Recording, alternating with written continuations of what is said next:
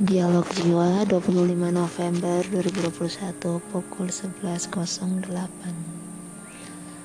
Hai guys, masih bersama dengan saya Sang Pemandu Jiwa, Dava Aku hari ini akan melanjutkan cerita tentang si Franz Salah satu teman tak kasat mata yang sering ikut aku ke mana-mana. Oke, aku lanjut ya. Uh, Cerita soal yang kemarin uh, Aku bawa dia pulang ke rumah. Jadi dia ngikutin aku sampai di rumah. Setelah itu diizinin masuk dalam lingkungan rumah aku. Karena kebetulan rumah aku itu yang jaga itu banyak banget. Nah waktu uh, dia datang dia tuh dicegat sama si Stephen. Ingat kan Stephen siapa? Stephen itu teman tak kasat mata aku sekaligus sepupu aku yang meninggal yang kuburnya tepat di depan rumah aku jadi si Stephen ini uh, memblok dia untuk dia tidak masuk ke dalam rumah sebelum mendapat izin. Waktu itu udah gelap ya, udah jam setengah delapan malam. Aku heran uh, si Franz ini dia berdiri di belakang aku, pegangin tas aku, terus uh, kayak sembunyi-sembunyi gitu, kayak takut-takut gitu. Aku suruh dia meng, apa geser sedikit ke arah samping kiri aku supaya aku bisa ya istilahnya aku megang dia lah. Si anak ini jadi pemalu banget. Jadi aku masuk rumah aku beri salam. Kebetulan kakak nona aku sama adik nona aku tuh lagi duduk di ruang tamu cuman mereka berdua. Jadi aku yang ngomong kayak gini selamat malam.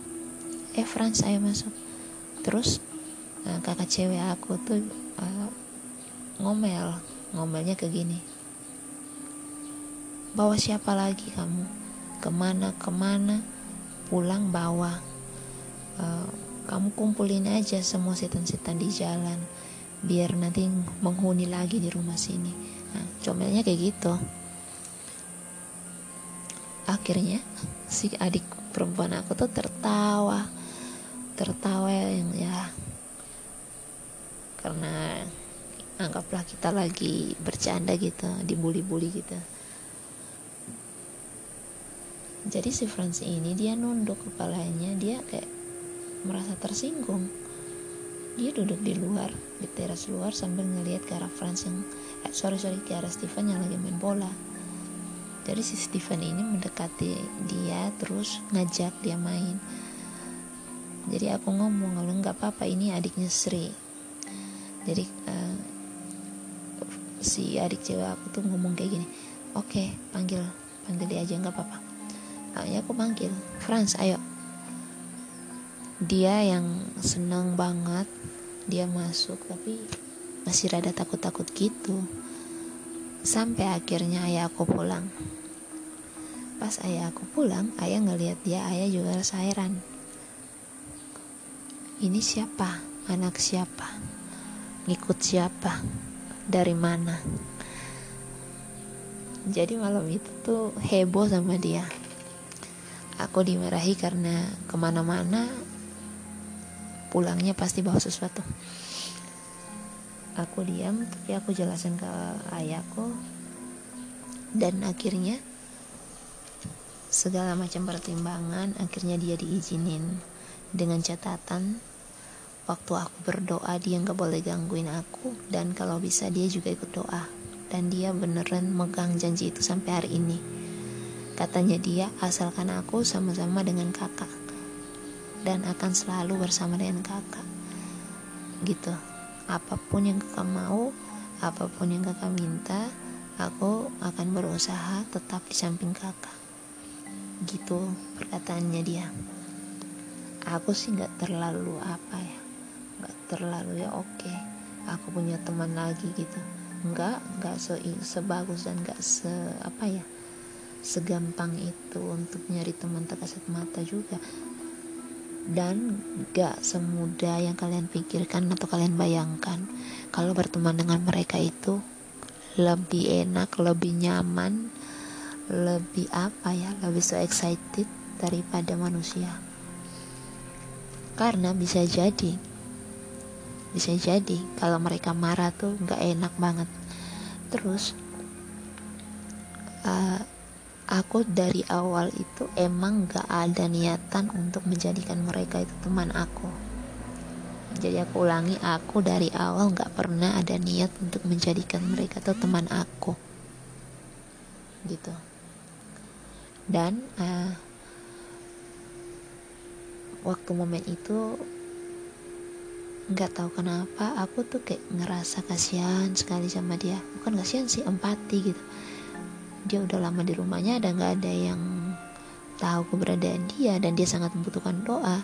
Jadi aku malam itu iseng tanya ke dia kenapa kamu nggak sampai uh, tenang hidupnya? Katanya dia dia udah ke atas tempat mereka yang seharusnya berada tapi namanya dia tuh nggak ada aku tanya kamu sebenarnya usianya berapa?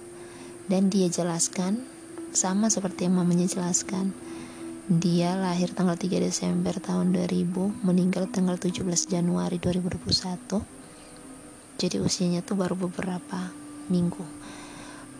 Uh, dia juga udah lama di rumah itu dan gak ada uh, nggak tahu kuburnya di mana. Uh, dia udah nggak tahu di kuburnya di mana. Dia uh, pergi ke tempat seharusnya mereka berada tapi katanya dia namanya nggak ada. Ternyata mamanya belum memberi dia nama secara langsung.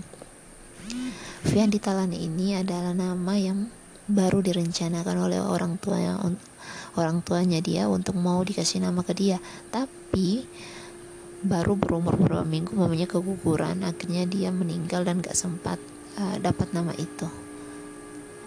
Gitu. Tapi dia tahu kok nama pemberian mamanya itu untuk dia itu siapa gitu. Dan setelah itu aku sama ayah aku tuh memutuskan untuk memberi dia satu nama. Karena kita beragama Katolik sama-sama ya dan punya keyakinan bahwa jika digandeng nama Santo Santa pasti kita didoakan juga. Jadi aku sama ayah putuskan memberi dia nama uh, Franciscus Awalnya dia menolak dengan alasan aku lebih menyukai nama yang diberikan oleh mama. Aku berusaha untuk jelaskan ke dia bahwa kami gak akan merubah nama kamu dari mama kamu. Tapi kami memberi uh, tambahan nama yang mana kamu juga nanti pada akhirnya akan ditolong atau akan didoakan lebih banyak lagi gitu. Dia berdebat dan akhirnya aku uh, berusaha karena dia masih kecil ya, jadi aku berusaha untuk ya udah kamu mau nggak? Soalnya itu namanya yang sama dengan uh, paus kita saat ini. Nama yang sama dengan uh, dua uh, dua santo besar dalam gereja Katolik. Dan dia akhirnya merasa bahwa oke okay, aku orang penting. Uh, nama itu penting. Jadi aku pasti juga penting katanya seperti itu karena dibujuk rayu oleh aku uh, oleh saya jadi oke okay, dia terima nama itu dan akhirnya namanya menjadi Franciscus Talang. Setelah mendapat izin, dua hari kemudian ada acara di rumahku. Orang yang banyak sekali waktu itu. Keluarga inti sih, kakak adik uh, sepupu aku. Jadi rumah tuh lagi pada rame-ramenya. Dia sama si Stefan bermain bola di depan halaman aku karena halaman rumah aku tuh agak lumayan luas. Setelah main-main dia datang. Terus mereka tuh di rumah lagi pada heboh ceritain aku dengan Franz itu. Dia datang. Dia datang dan perkenalan dengan uh, sepupu-sepupu aku keluarga kakak adik aku di rumah. Jadi dia kasih cium bau aroma uh, bau bedak baby. Bau harum bedak baby. Kalau kamu lihat bedak Kansas Baby warna pink nah baunya seperti itu.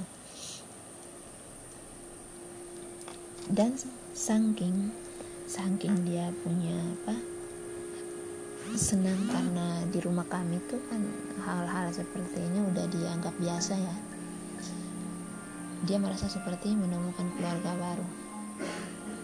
Seperti menemukan keluarga baru dan dia tidak mau pulang ke rumahnya. Lalu setelah itu uh, aku ke mana-mana selalu sama-sama dengan Franz selalu. Dia ngikut aku ke mana pun aku pergi.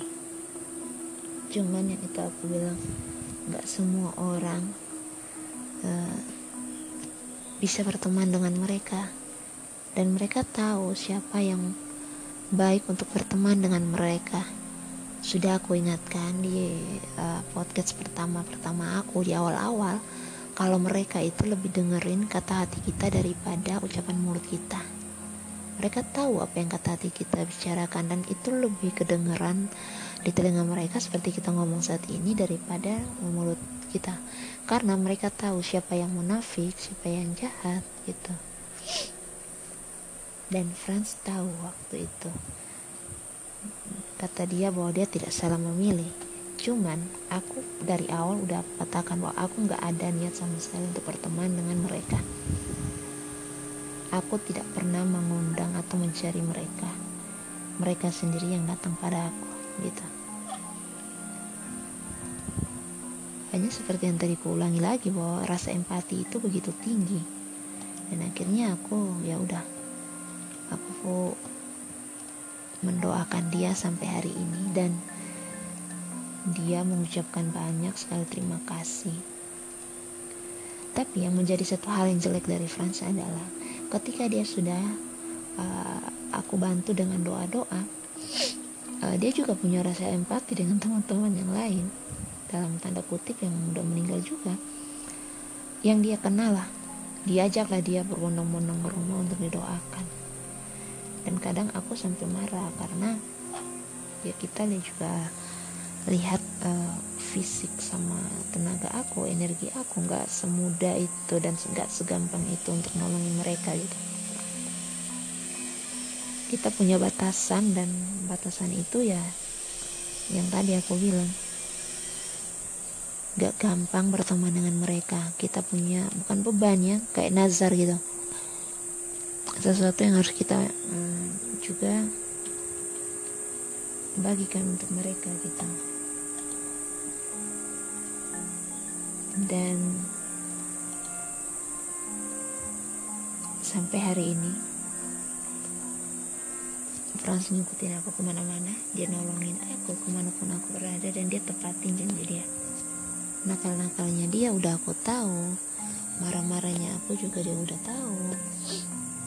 Dan kenapa aku selalu bawa dia ke mana-mana? Karena dia lebih pengertian dan hampir tiap detik itu ada di samping aku sesuai dengan janjinya. Kadang aku kalau nggak terlalu projection dia nggak ikut. Cuman dia kan jaga badan aku. Cuman uh, ketika aku pulang dan aku membawa seseorang yang tanda kutip udah meninggal arwah-arwah lain dia yang uh, overprotective gitu. Overprotective dan satu hal yang aku sukai dari Franz adalah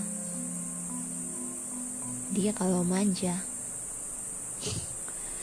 mukanya tuh lucu banget soalnya dia kan hitam uh, keriting punya rasung pipit. Tinggi juga nggak nggak tinggi tinggi amat. Cuman itu tadi dia kalau ngambek tuh lucu. Manja tuh lucu banget. Yang gak aku suka itu ya itu yang tadi. Udah ditolongin dia bawa lagi bawa lagi bawa lagi. Tapi kalau aku udah marah dia dia nggak akan datang uh, ngedeket sama aku gitu. Dan dia bilang kalau aku akan beri kamu waktu kasih dingin otak kamu kasih dingin emosi kamu baru aku datang katanya ke kita dan well untuk teman-teman semuanya uh, sahabat pemandu jiwa uh, kenapa aku selalu sebut-sebutin Franz karena dia itu uh, adik teman kuliah aku yang hampir semua teman kuliah aku tuh udah pada tahu dia soalnya dia tuh hyperaktif banget anaknya. Dan ya. Dia menjadi anak kesayangan teman-teman sekampus. Bahkan dosen sekalipun. Dia menjaga bukan hanya saya sebenarnya. Eh, orang-orang yang berada di sekitar saya yang saya uh, teman sama mereka. Kadang dia nganterin pulang teman-teman aku jagain terus dia pulang ke rumah. Jadi kalau misalnya teman-teman aku sakit atau apa tuh udah aku aku udah tahu karena dari dia tuh kabarnya. Atau ada orang yang berani mengisengin aku contoh teman-teman aku. Mau kejutin aku depan pintu aku udah tahu karena dia udah tunjuk. Katanya bilang eh ini dia mau kagetin kakak aku. Udah lihat loh kan katanya kayak gitu nah aku dia di sini dia di situ. Jadi aku tuh nggak akan kaget karena dia udah kasih tahu gitu. Teman-teman aku tuh yang kayak nggak seru ah mau ngagetin kamu aja kamu udah tahu. Dan itulah Franz dan hari ini aku membuka nggak semua tentang dia karena ada beberapa yang dia nggak mau orang lain usik tentang hidupnya. Dan ingat sekali lagi aku katakan bahwa teman-teman terkasut mata aku paling sensitif kalau bicara tentang ayah atau ibunya. Karena beberapa dari mereka ada yang sangat menyukai dan sangat mencintai dan sangat membutuhkan kasih sayang dari orang tua mereka tapi tidak mereka dapatkan secara totalitas. Uh, dan ada juga yang sangat ketakutan mendengar ayah atau ibunya aku sebut karena ada yang meninggal karena hampir dijadiin tumbal. Sama orang tua kandungnya sendiri So, teman-teman sahabat pemandu jiwa, sekali lagi aku katakan, ini adalah uh, sedikit dari perkenalan siapa itu Franz. Dan